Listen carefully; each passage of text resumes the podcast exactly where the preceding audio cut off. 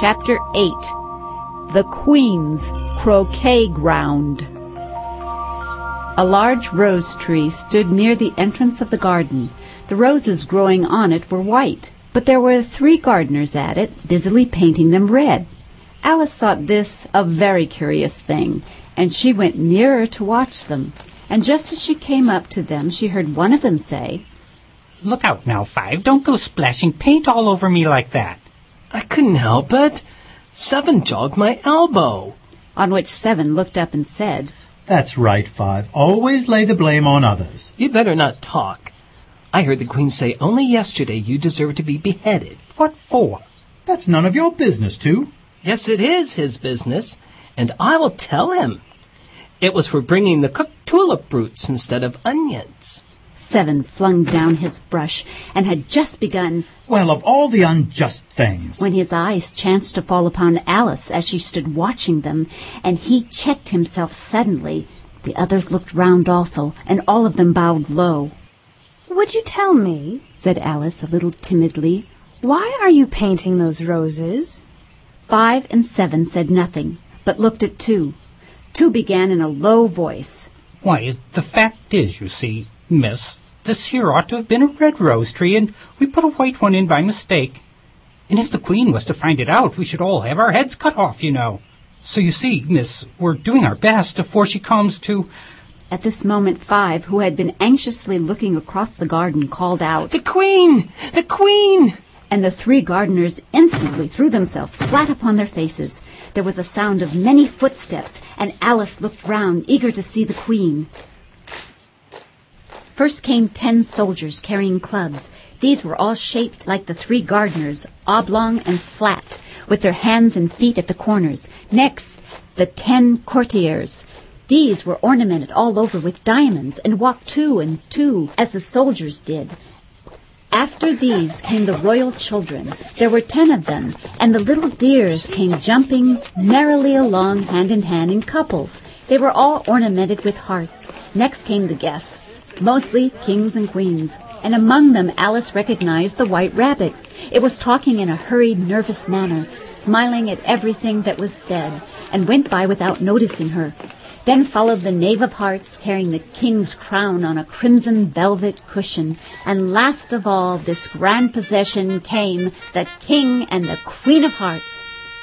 Alice was rather doubtful whether she ought not to lie down on her face like the three gardeners, but she could not remember ever having heard of such a rule at processions, And besides, what would be the use of a procession thought she. if people had all to lie down upon their faces so that they couldn't see it? So she stood still where she was and waited. When the procession came opposite to Alice, they all stopped and looked at her, and the queen said severely, Who is this? She said it to the knave of hearts, who only bowed and smiled in reply. Idiot. Said the queen, tossing her head impatiently, and turning to Alice, she went on. What's your name, child? My name is Alice, so please your majesty. Said Alice very politely, but she added to herself, Why, they're only a pack of cards, after all. I needn't be afraid of them. And who are these? Said the queen, pointing to the three gardeners who were lying round the rose tree.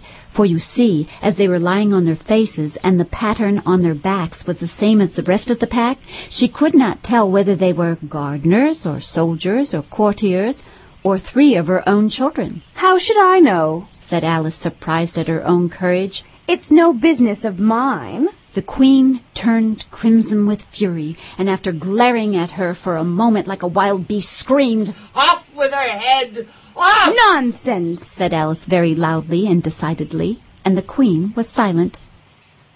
The king laid his hand upon her arm and timidly said, Consider, my dear, she is only a child. The queen turned angrily away from him and said to the knave, Turn them over! The knave did so very carefully with one foot.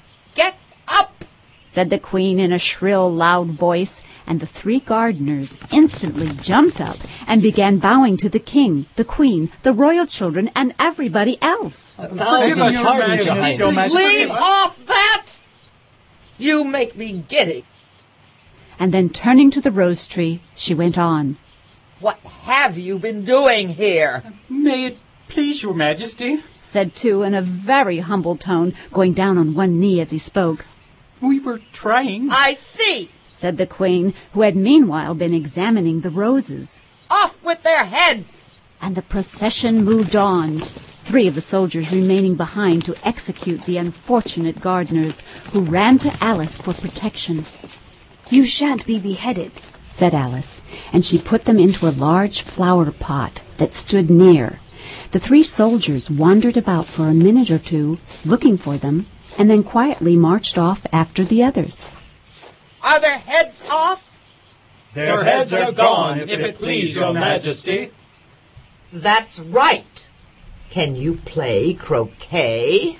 The soldiers were silent and looked at Alice as the question was evidently meant for her. Yes. Come on, then, roared the queen, and Alice joined the procession, wondering very much what would happen next. It, it, it, it, it's a very fine day, said a timid voice at her side. She was walking by the white rabbit, who was peeping anxiously into her face. Very.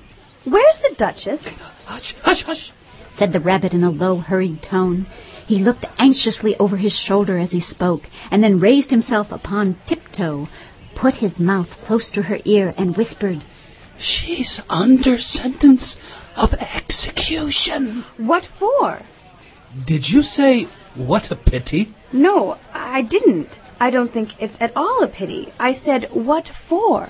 She boxed the queen's ears. oh, hush. The rabbit whispered in a frightened tone. The queen will hear you.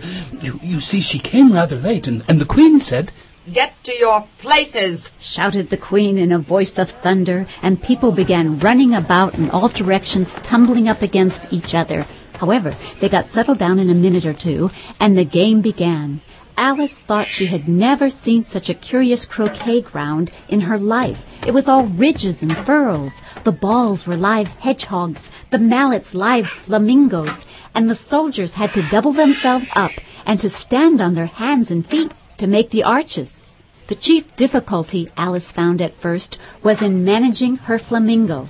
She succeeded in getting its body tucked away comfortably enough under her arm with its legs hanging down, but generally, just as she had got its neck nicely straightened out and was going to give the hedgehog a blow with its head, it would twist itself round and look up in her face with such a puzzled expression that she could not help bursting out laughing. and when she had got its head down and was going to begin again, it was very provoking to find that the hedgehog had unrolled itself and was in the act of crawling away. Besides all this, there was generally a ridge or furrow in the way wherever she wanted to send the hedgehog to, and as the doubled up soldiers were always getting up and walking off to the other parts of the ground, Alice soon came to the conclusion that it was a very difficult game indeed.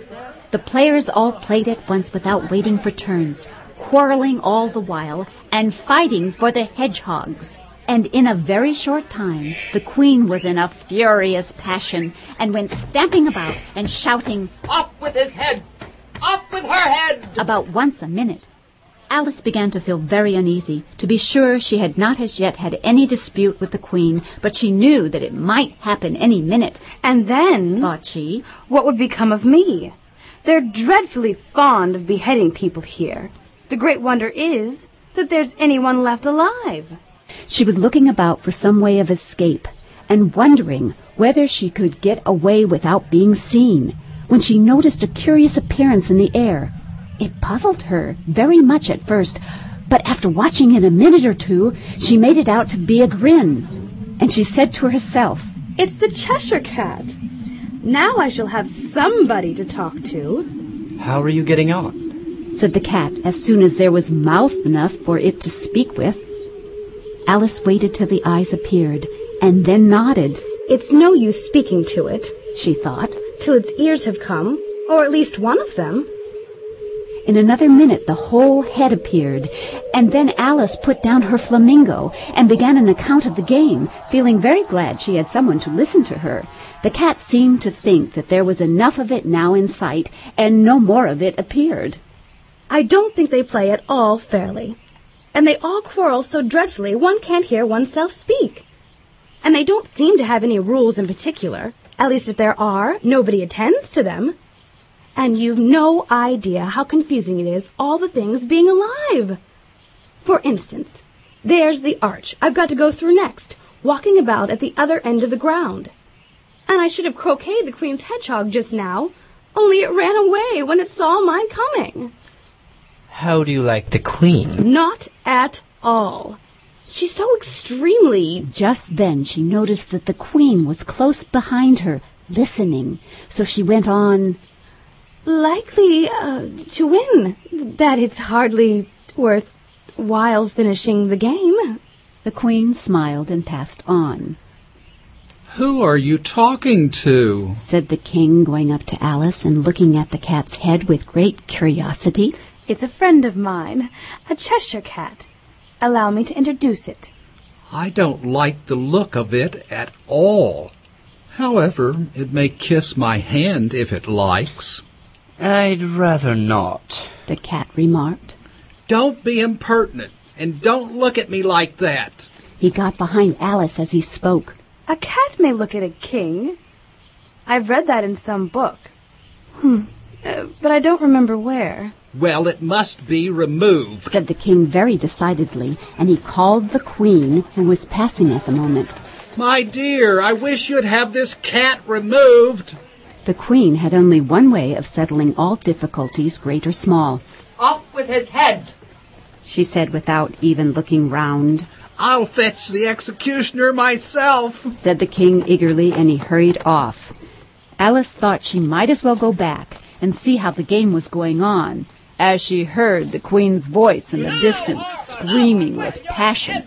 She had already heard her sentence three of the players to be executed for having missed their turns, and she did not like the look of things at all, as the game was in such confusion that she never knew whether it was her turn or not. So she went in search of her hedgehog. The hedgehog was engaged in a fight with another hedgehog, which seemed to Alice an excellent opportunity for croqueting one of them with the other. The only difficulty was that her flamingo was gone across to the other side of the garden where Alice could see it trying in a helpless sort of way to fly up into a tree. By the time she had caught the flamingo and brought it back, the fight was over, and both the hedgehogs were out of sight. But it doesn't matter much, thought Alice, as all the arches are gone from this side of the ground so she tucked it away under her arm that it might not escape again and went back for a little more conversation with her friend. When she got back to the Cheshire Cat, she was surprised to find quite a large crowd collected round it. There was a dispute going on between the executioner, the king, and the queen, who were all talking at once while all the rest were quite silent and looked very uncomfortable. The moment Alice appeared, she was appealed to by all three to settle the question, and they repeated their arguments to her, though as they all spoke at once, she found it very hard indeed to make out exactly what they said.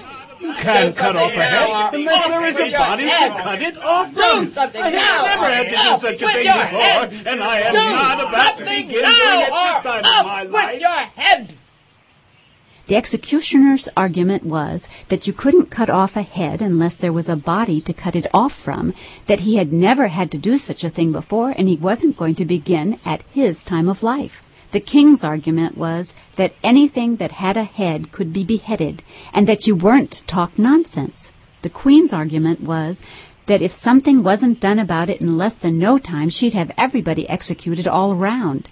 It was this last remark that had made the whole party look so grave and anxious. Alice could think of nothing else to say but, It belongs to the Duchess. You'd better ask her about it. She's in prison, the Queen said to the executioner. Fetch her here. And the executioner went off like an arrow.